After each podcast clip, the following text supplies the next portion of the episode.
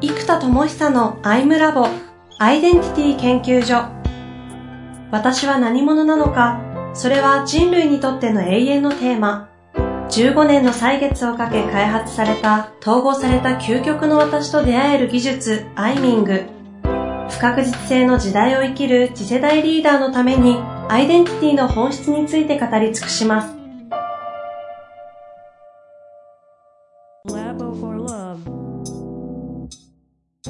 こんにちは、遠藤和樹です。生田智久のアイムラボアイデンティティ研究所。生田さんよろしくお願いいたします。はい、えー、よろしくお願いします。さて、ということで今回はですね、今月の第2回目ということになりますが、まあ、引き続き前回からね、もうメタバース、メタバースなんで、もうメタバース意識でいきたいと思いますけれども、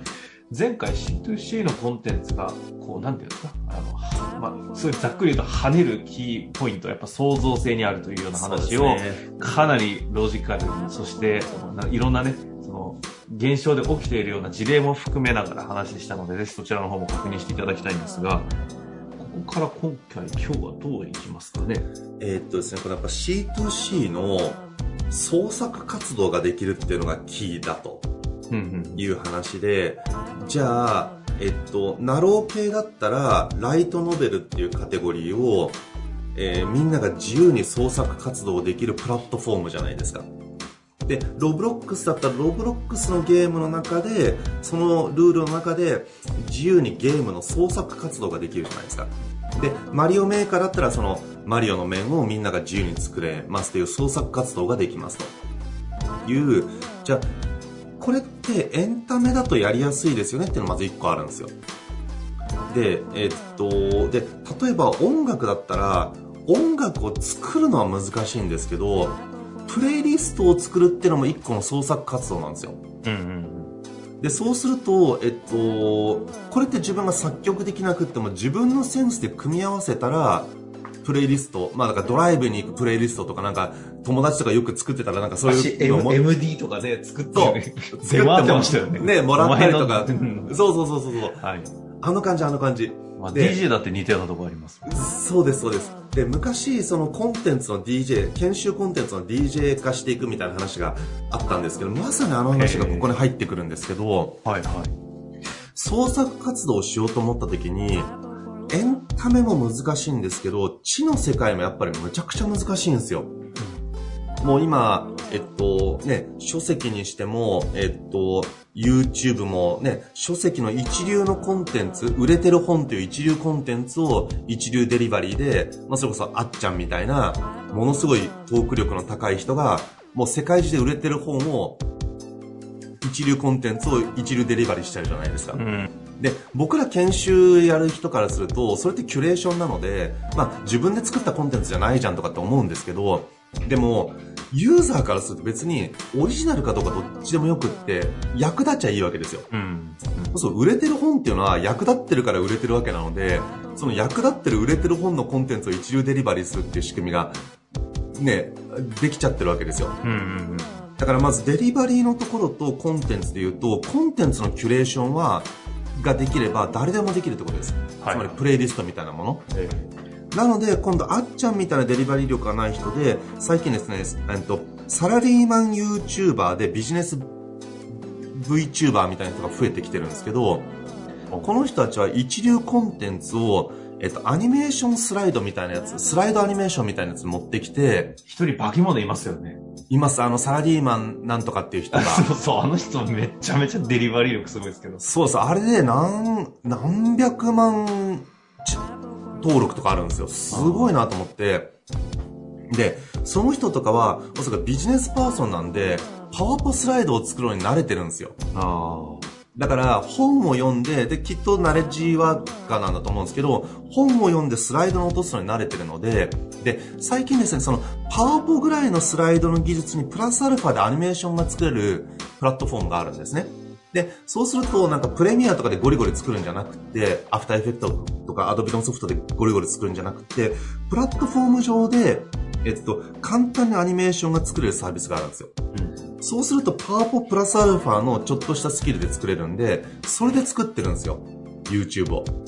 で、そうするとやっぱりコンテンツの一流のものを借りてこれる仕組み。で、借りてこれてそれをキュレーション、プレイリストみたいにして、えー、表現すればいいわけですよ。で、今度表現に、じゃああっちゃんみたいにデリバリーにトーク力が必要ですと。で、もしくはその、えっと、ビジネス YouTuber の人みたいなアニメーションにする力が必要ですと。ここも結構ハードじゃないですか。うん。で、これをもっと、えっと、創作活動、この、うちのメタバース上の創作活動として、より誰でもできる仕組みにできないだろうか。としたときに、まず、ここに載ってるコンテンツは二次利用が可能ですよと。二次利用、三次利用を許可しておくので、キュレーション OK です。オフィシャルで。で、例えば、ユーデミーとかって二次利用ダメじゃないですか。その、ユーデミーのコンテンツを再生して、スクールやっちゃったら、それは規約違反でしょってなるじゃないですか。はいはいはい、でも、ここは二次利用を許可するんですよ。で、えっと、まずコンテンツ開発者の方でいくと、プレイリストみたいに、じゃあ僕の作ったエネカラーを自分のマーケティング講座、まあ、じゃあセールス講座に入れたいですと。なるほど。で、そうするとじゃあ僕のエネカラーのコンテンツを入れてって、自分のエネカラーとセールスの時のお客さんのエネカラーを理解してトークを設計しましょう、トークスクリプトを作りましょうみたいな、えー、ワークを作りたかったら、僕のやつを組み込んでプレイリストを作れますと。で、そうするとこのプレイリストに他の人が参加するじゃないですか。その A さんのお客さんが参加しますと。で、この時に、例えば僕のコンテンツをすでにアクティベーションされて使ってたら、購入済みだったら、そこはもう買わなくていいんですよ。でも、まだ買ってなかったら買ってもらうと使えるようになりますと。でそうすると、こちらも引用させてもらったりするので、オマージュじゃないですけど、その人のフィーを払いたいじゃないですか。でもそれが自分が売ることでその人も応援できるんですよ。血を使わせてもらった人は。っ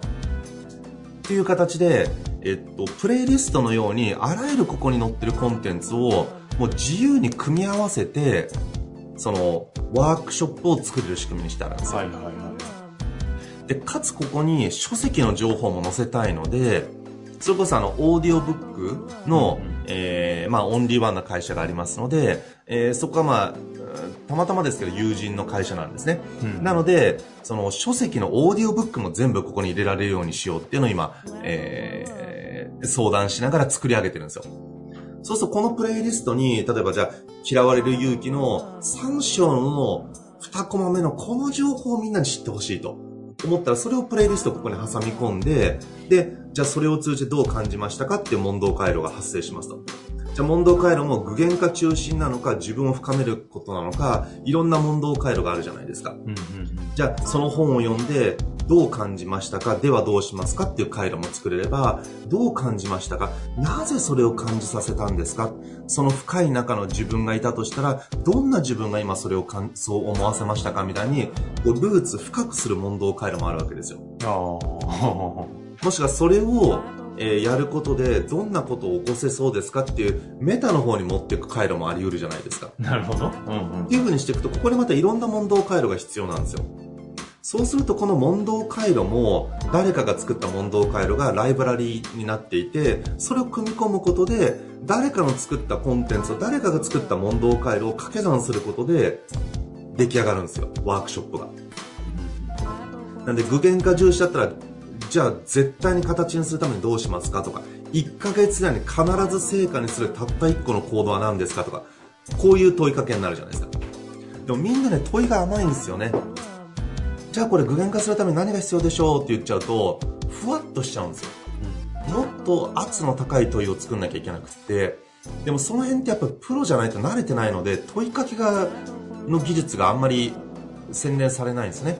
なのでやっぱりプロの講師があると全然違うと。でもその技術って問いのトークスクリプト、問いのエネルギーなんですよ。で、エネルギーは音楽でカバーすることもできるなと。例えばね、インディ・ジョーンズとかの音楽でさ、てってれなんだ、ちょっと出てこない。てってれー、ドゥトゥトゥ、ドゥトゥトゥ、ドゥトゥみたいなのが流れてから、じゃあ、たった一個の行動を決めてみようみたいなトークが出てきたら、なんか、わー、やったるぜみたいな気持ちになって落とし込めるじゃないですか。でも、この気持ちを盛り上げるのを講師のトーク力で作るのがむずいんですよ。ってことは、音楽とトークスクリプトが、メンタロイドができればいいわけなので、そうすると、じゃあ嫌われる勇気というみんなが知ってるコンテンツの参照について、メンタロイドが問いかけてくれますと。で、その答えをワークシートにまとめていけますと。で、そうすると、これがずっともん、えっと、ワークショップとしてメンタロイドがずっとやってくれるワークショップを、メンタロイド完結版を誰もが作れるんですよ、プレイリストみたいに。っていうのが、まずできますと。はいはいはい。そうすると、自分で全部作らなくても自分がいいなと思うのを組み合わせていく。で、そこからじゃあタスクリストにまとめようかとか、プロジェクト管理しようかとか、習慣を作ろうかとかっていうのも、習慣管理アプリとメンタロイドが全部連動したり、カレンダーとメンタロイドが全部連動するんで、じゃあここで出た問答からの気づき、たった一つの行動をいつやりますか？っていうので、えー、っと、いつやりますっていうのが出てきますと。それ決められるボックスが出てきて、じゃあそれを決めると、カレンダーにマネジメントされますと。とか、えー、じゃあその日の他の予定が入ってますよとかっていうのも全部わかりますと。もしくはカレンダーアプリが起動して、その1個を決めてくださいってなってるから、もうカレンダーアプリでボタン1個押すと、その2時間がポンと土曜日の1時から15時に1時から3時にポンと押すだけでもう予定がブロックできますと。うんうん、そう気づきを行動にして時間のブロックまでを一連の回路として誰でも作れるようになるんですよ。ほうほうほうほう。で、これを作ってまた販売していい仕組みにするんですよ。はってやると、コンテンツで、えっと、さっき言ったやっぱり1億円以上売れる人っていうのが大事だっていうのが1個キーなんですけど、ちなみに今 YouTube で160人いるじゃないですか、一応推察として。はいはい。でも、プロ野球選手で1億円以上って多分、日本で多分10人いないっすよね、多分。もうちょっといそうもうちょっといますかね。1億から。けど、12球団のうち何人ですか？3, 3人だとしても30人とか、そんな程度なんですあ、でもそのぐらいいるんですか各球団3人ずつぐらいいます西武とか、奥プレイヤー多すぎ問題とか。なるほど。今日業界によって違う。あ、球団か。けど、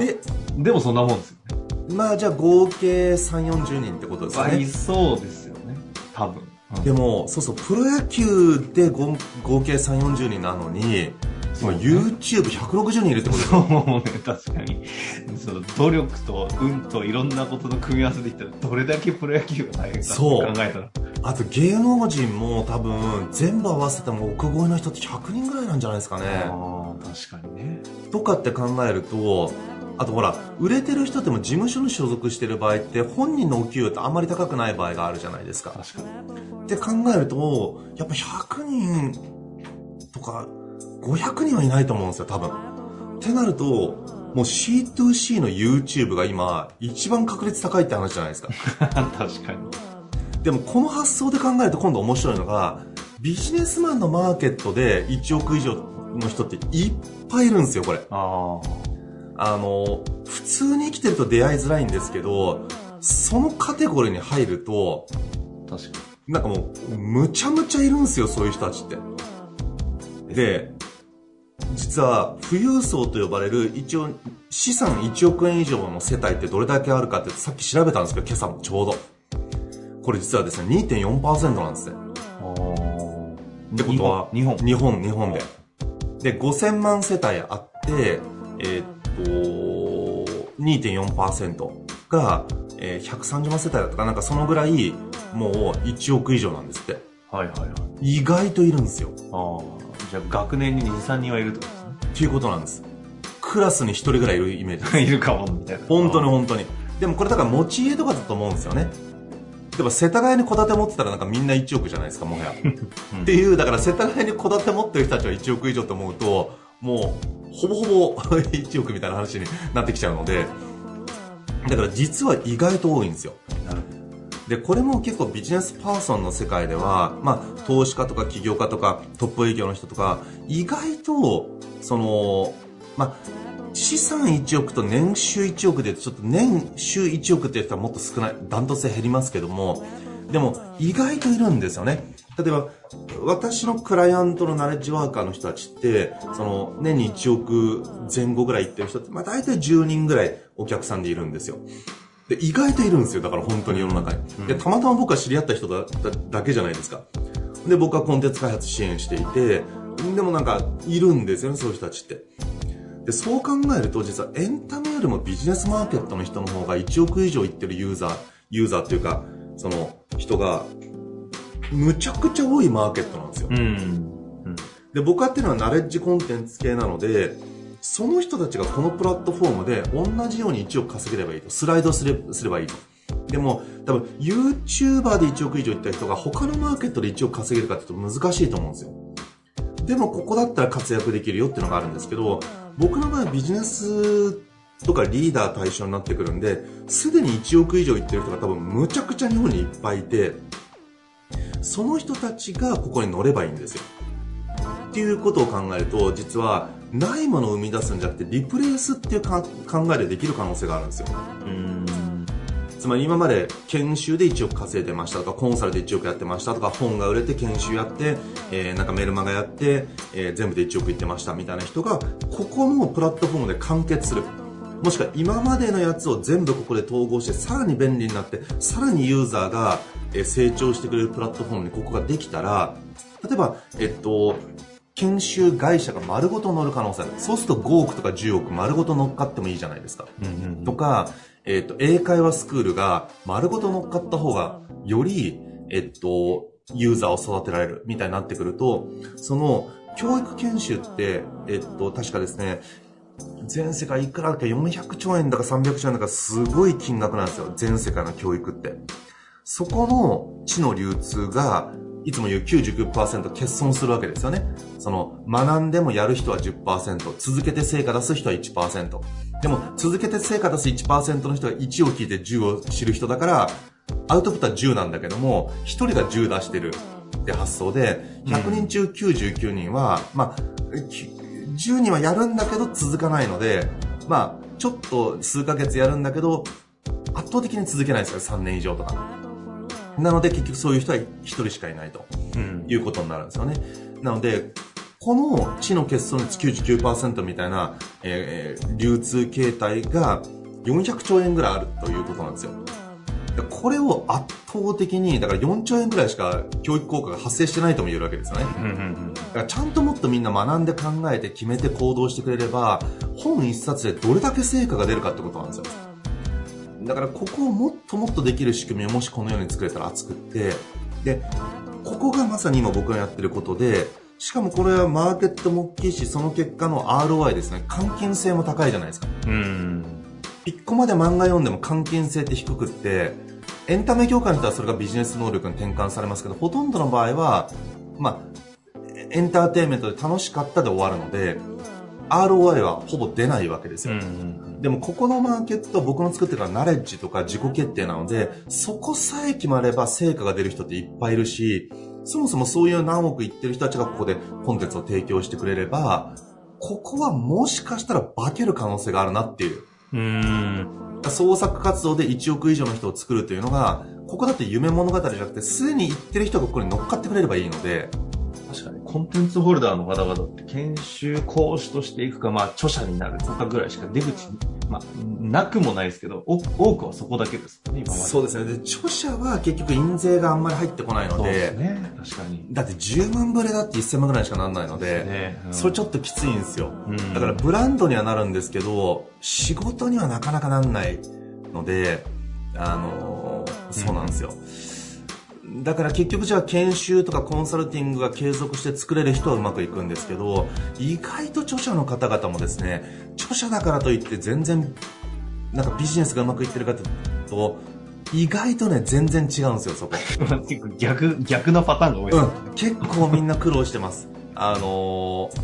ー、で、うまくいってる人はビジネスがうまくいった方法を本にしてる人たちなので、本が副業中の副業だから別にいいんですよ、みんな。本業があるんで。でも、ナレッジワーカーで本と本業を連動させようとしてる人たちは意外と本業がですね、コンスタントに何千万とか行く人も意外と少ないですね。確かにそうです。はい。